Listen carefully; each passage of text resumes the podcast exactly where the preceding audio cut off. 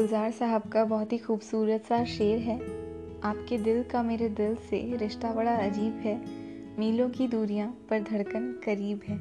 बस कुछ ऐसा ही रिश्ता मेरे दिल का आपसे हो गया है। इतने सारे लोगों का प्यार एक साथ तो शायद ही मिला होगा मुझे। और मेरा मानना है कि प्यार का शुक्रिया अदा नहीं किया जाता, बस रिटर्न में एक्स्ट्रा किया जाता है।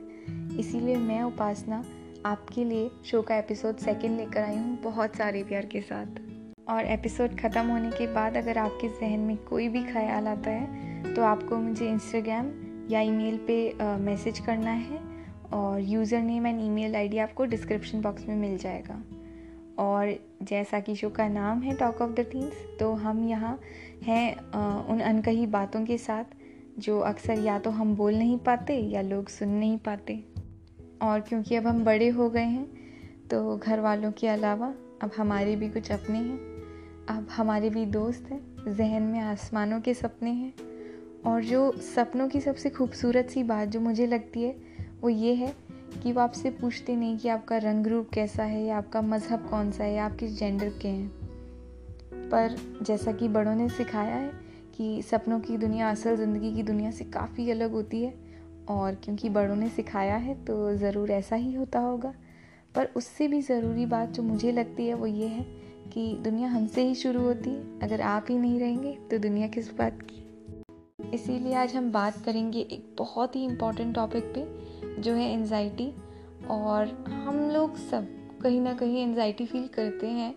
आ, कोई ना कोई छोटी सिचुएशन में या बड़ी सिचुएशन में हम एनजाइटी फील करते हैं। और ये चीज़ मेरे लिए बहुत ज़्यादा सरप्राइजिंग क्या कह सकते हैं शॉकिंग तब थी जब मैं एनजाइटी के बारे में पढ़ रही थी।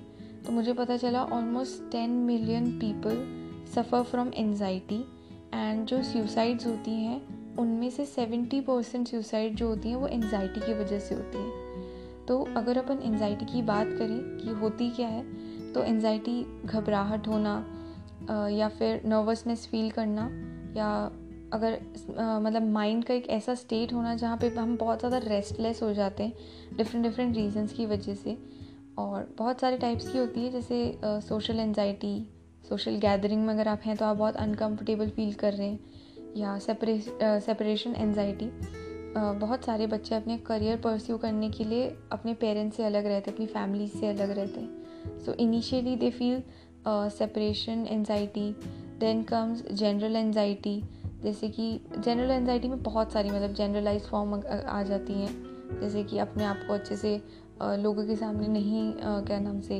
रिप्रेजेंट कर पाना या हाँ इसमें एक चीज़ जो मुझे बहुत ज़्यादा कॉमन लगी, वो ये थी कि इंग्लिश लैंग्वेज का यूज़ करना आई मीन यूज़ ना कर पाना, उसकी वजह से एनजाइटी होना।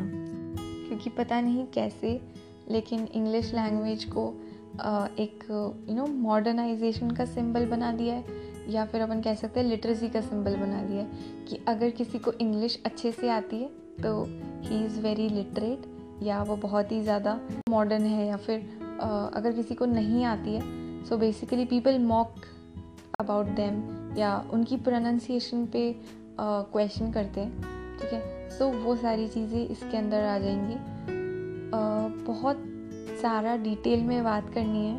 सो so, डिटेल में बात करने के लिए आज मेरे साथ है लव्या।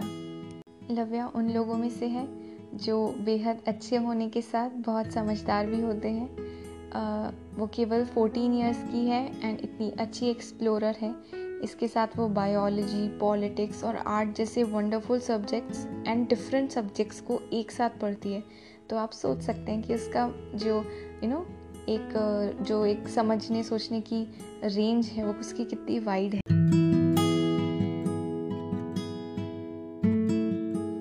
सो लव्या uh, मैं तुम्हारे तहे दिल से वेलकम करती हूँ या स्वैग से स्वागत भी कर सकते हैं। सो so, मुझे बताओ कि तुम्हें कैसा फील हो रहा है शो पे आके?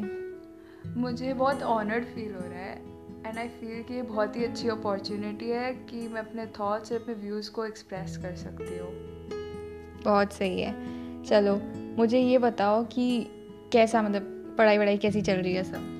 अभी तो बस एग्ज़ाम्स हैं और फिर टेंथ शुरू हो जाएगी फिर टेंथ के बोर्ड का इतना स्ट्रेस आ रहा है कि पूरा करियर टेंथ के बोर्ड पे मेरा फिक्स है। तो आप तो साइकोलॉजी के स्टूडेंट हो आपको क्या लगता है कि टेंथ का बोर्ड कैसा होना चाहिए और क्या? यार मतलब आ, मेरा टेंथ का बोर्ड का बहुत ही बहुत ही अलग सीन था। उसमें क्या हुआ था कि इनिशियली जब मैं आ, मतलब जब स्टार्ट हुई थी टेंथ तो जैसे कि सभी बच्चे की बहुत एक नो एक बहुत ही बहुत मोटी हाईली मोटिवेटेड बच्चे की अब तो टेंथ है पढ़ेंगे। मैं भी उन्हीं में से थी। लेकिन एक टाइम के बाद फिर वो डंप हो गई। फिर उसके बाद में जैसे हाफ़ ईयरली आए तो मैंने ऑलमोस्ट हाफ़ ईयरली से कुछ टाइम पहले ट्यूशन ज्वाइन कर लिए और वो भी स्पेसिफिक सब्जेक्ट्स के जिसकी वजह से क्या हुआ कि आ, बाकी जो सब्जेक्ट्स थे उनमें बहुत गंदा स्कोर हुआ हाफ़ ईयरली तक। एंड यू नो वो जो स्टेट थी ना I can just understand you guys कि बहुत ही एनजाइटी बहुत ही यू नो एक डर बैठ गया था मैंने कहा, मुझे तो लगा कि मेरी तो गई टेंथ थी।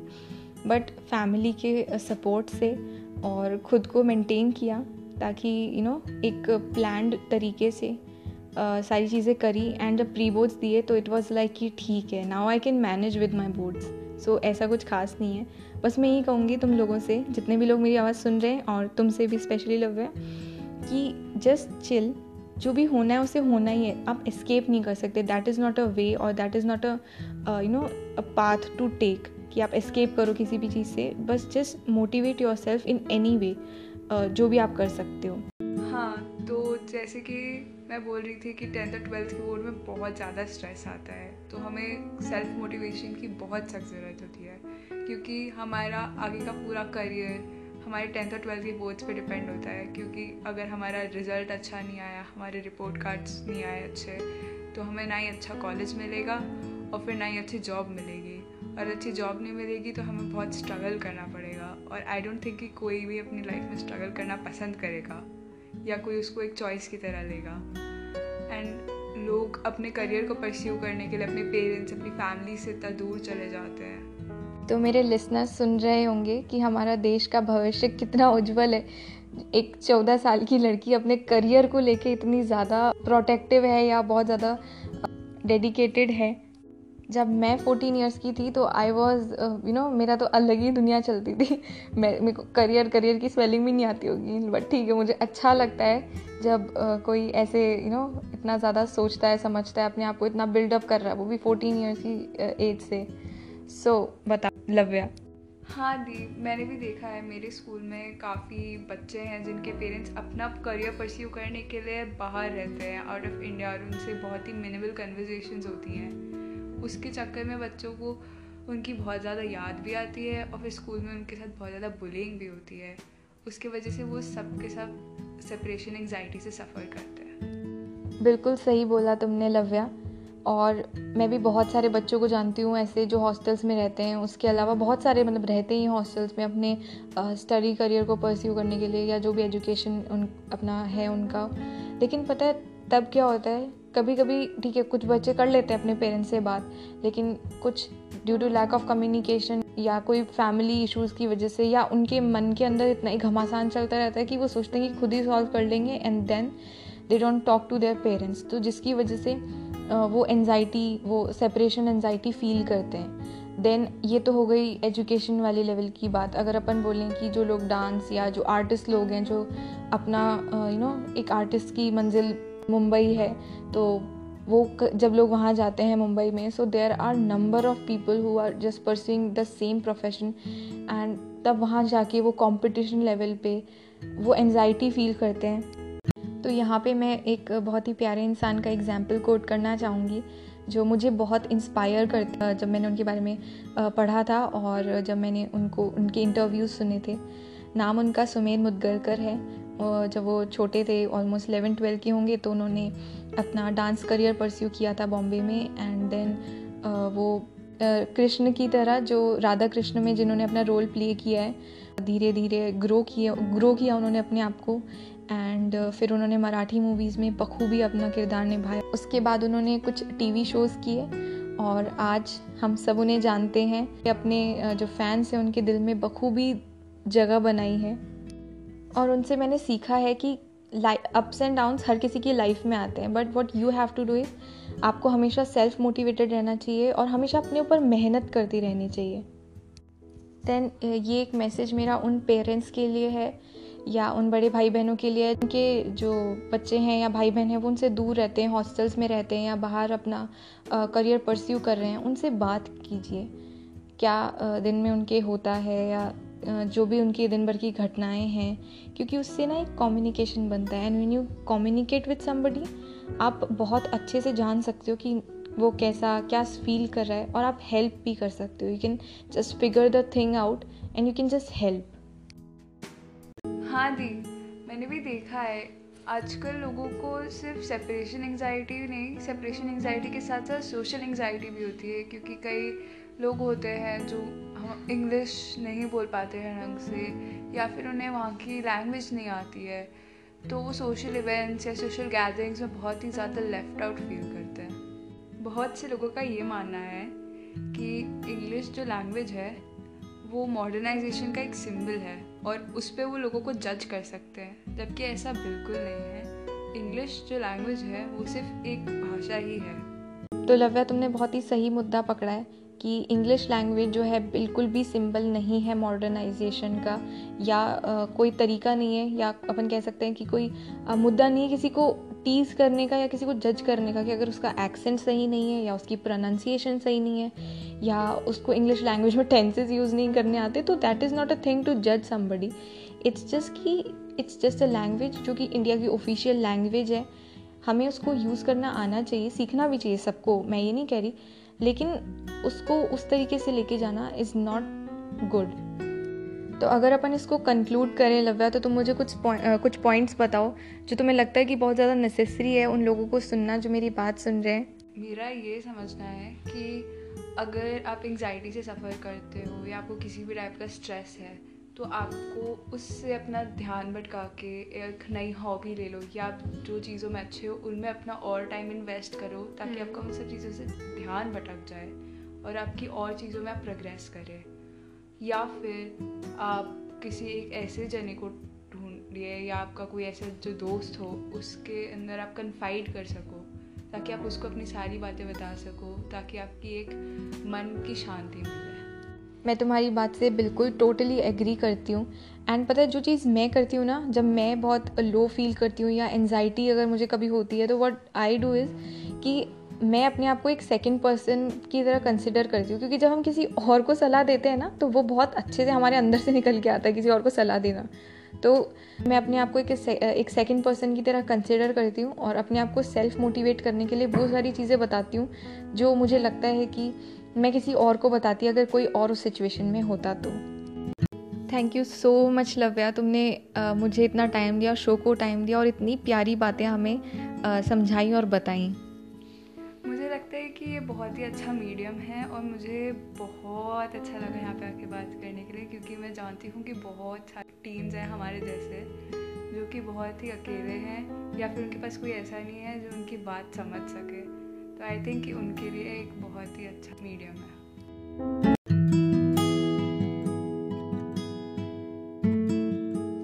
सुना ना आपने?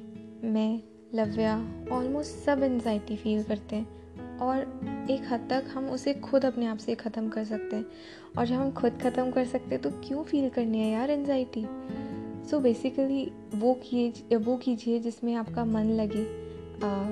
रिलैक्सिंग म्यूज़िक सुनिए या जो आपकी हॉबीज़ हैं, जैसे पेंटिंग सिंगिंग रीडिंग राइटिंग जो भी आप करना चाहते हैं, वो कीजिए।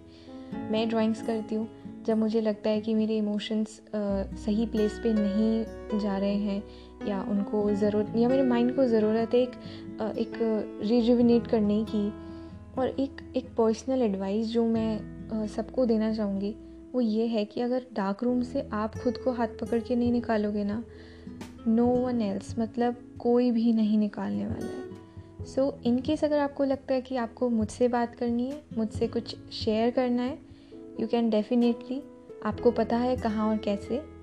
और हाँ एक इंपॉर्टेंट चीज़ जो मैंने फिगर करी है, जितने भी बड़े लोग हैं ना, जैसे सुमेन मुदगलकर या मेरे फेवरेट कमेडियन जाकिर खान, या हर वो इंसान जिससे आप इंस्पायर होते हैं, लोग इंस्पायर होते हैं, या वो लोग जो रियल लाइफ में जिनसे आप इंस्पायर होते हैं, उनकी सबकी जो स्टोरीज़ हैं, उनका एक बहुत ही कॉमन लिंक है। और वो कॉमन लिंक ये है कि ये सारे लोग अपने आप पे बहुत मेहनत करते हैं। सो so, अगर आप ये डिकोड कर लेंगे कि आपको खुद पे कैसे मेहनत करनी है देन आपको सक्सेसफुल होने से कोई नहीं रोक सकता।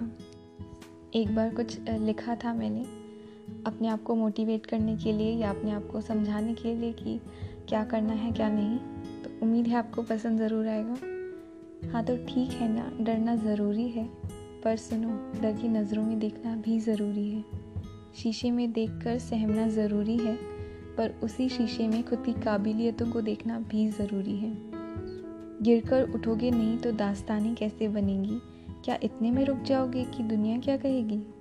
हाँ तो ठीक है ना, दुनिया ने कह दिया तुम छोटे हो, पर बता दो तुम्हें, आंधियों से बड़े बड़े पेड़ गिर जाते हैं, बागों की छोटी घास नहीं। मंजिल को पाने की चाह दिल में होना ज़रूरी है, पर रास्ते में आने वाली मुसीबतों का हाल भी दिमाग में होना ज़रूरी है। याद करो उन आँखों को जो तुमसे भी ज़्यादा भरोसा करती हैं तुम पर। खुद के लिए ना सही, उन आँखों के लिए भरोसा कर लो खुद पर। थकना ज़रूरी है, पर अपने कल को रोज़ आज में महसूस करके मंजिल तक का सफ़र पूरा करना भी ज़रूरी है।